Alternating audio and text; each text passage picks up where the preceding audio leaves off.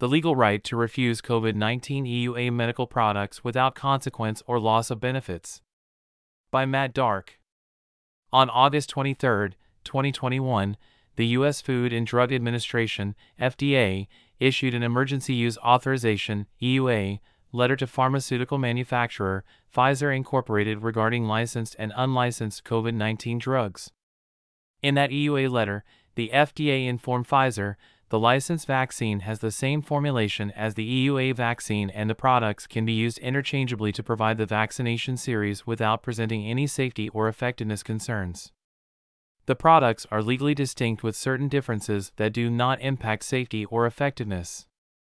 We can ascertain the true meaning of interchangeability by reading Pfizer's press release. An individual may be offered either Comirnaty, COVID 19 vaccine, mRNA, or the Pfizer BioNTech COVID 19 vaccine to prevent coronavirus disease 2019, COVID 19, caused by SARS CoV 2 https colon slash slash www.businesswire.com slash news slash home slash 202108230054999 slash n. Both political and corporate actors ignored the FDA's statement concerning the legally distinct nature of the unlicensed vaccine and used the above interchangeability statement of medical intent as the paradigm to deprive Americans of employment, health, and for many, life itself. Executive branch leaders in federal and state governments engaged in the most comprehensive misinformation campaign ever devised to deny citizen rights and destroy the lives of the American people. Legally distinct carries enormous weight in the context of the COVID 19 pandemic.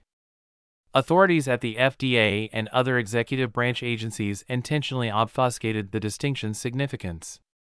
The result of their gross negligence, willful conduct affecting the life or property or another has led to the slaughter of thousands of Americans and harm to the financial, physical, and mental well being of millions of others.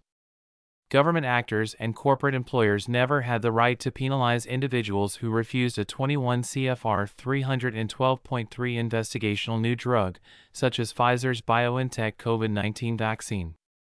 This statement is irrefutable by statute.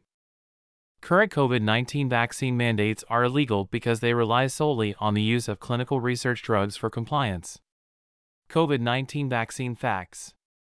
To this date, the only available COVID 19 vaccines in the United States are still classified by the FDA as investigational new drugs, IND.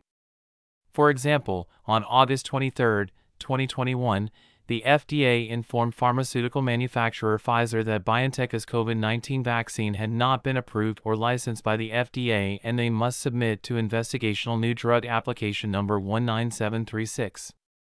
The FDA has reissued and amended Pfizer's EUA several times, and the same language exists in them all.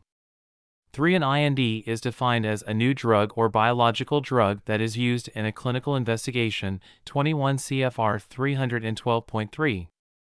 A clinical investigation is any use of a drug except for the use of a marketed drug in the course of medical practice. 21 CFR 312.3 Legally speaking, medical experimentation is to involve a human in an IND under any element of research, example, study of adverse events. Furthermore, all EUA medical products are legally regarded as experimental for their intended purpose. Adherence to the protocols resulting from the National Research Act, 1974, strictly requires the free will and voluntary consent of individuals agreeing to participate in the administration of drugs or biologics classified as IND. To date, the FDA has assigned IND classification to each COVID 19 drug under an EUA, namely A. Pfizer BioNTech COVID 19 Vaccine 19736. B. Janssen IND 22657. C. Moderna IND 19745. D. Novavax IND 22430. Legally effective informed consent. HHS codified a set of adequate conditions to obtain informed consent. Those conditions, when adhered to, provide the healthcare professional the ability to obtain the individual's legally effective informed consent. 21 U.S. Code, Section 360 BBB 3564 A, I, is a congressional requirement for the Secretary, HHS, to appropriate conditions designed to ensure that individuals to whom the product is administered are informed. This section of the law outlines the information required to be given in advance to the recipient. Once the individual is adequately informed of all relevant information, they must agree to accept or refuse based on their autonomous belief that the product may or may not benefit their personal health goals. This process is called informed consent. However, federal law does not just require the informed consent of individuals involved in INDs under an EUA. More accurately, federal law requires the legally effective informed consent of individuals involved in EUA products. Informed consent must be legally effective and prospectively obtained. U.S. Department of Health and Human Services The term legally effective means to obtain consent in accordance with all applicable laws and ethical guidelines in advance of the product's administration.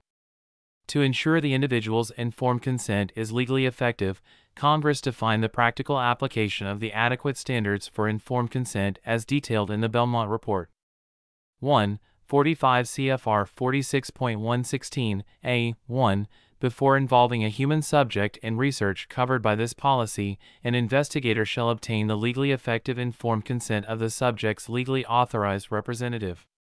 2. 45 CFR 46.116 A 2. An investigator shall seek informed consent only under circumstances that provide the prospective subject or the legally authorized representative sufficient opportunity to discuss and consider whether or not to participate and that minimize the possibility of coercion or undue influence. 3. 45 CFR 46.116 A. 3 the information that is given to the subject or the legally authorized representative shall be in language understandable to the subject or the legally authorized representative. 4. The prospective subject or the legally authorized representative must be provided with the information that a reasonable person would want to have in order to make an informed decision about whether to participate and an opportunity to discuss that information. 5. 45 CFR 46.116 a. No informed consent may include any exculpatory language through which the subject or the legally authorized representative is made to waive or appear to waive any of the subject's legal rights, or releases or appears to release the investigator, the sponsor, the institution, or its agents from liability for negligence. 6. A description of any reasonably foreseeable risks or discomforts to the subject. 7. A description of any benefits to the subject or to others that may reasonably be expected from the research. 8. A disclosure of appropriate alternative procedures or courses of treatment, if any, that might be advantageous to the subject. 9. A statement that participation is voluntary, refusal to participate will involve no penalty or loss of benefits to which the subject is otherwise entitled, and the subject may discontinue participation at any time without penalty or loss of benefits to which the subject is otherwise entitled. Combining the principles of the Belmont Report and the legal requirements of 45 CFR 46, informed consent is only legally effective if the offer to participate contains no coercion, undue influence, sanctions, or unjustifiable pressures. The option to accept or refuse EUA products is a right bestowed upon the American people which no authority has the legal power to interfere. Both options have been granted equal protection and must be protected with equal force. The right to refuse is sacred. Never forget that.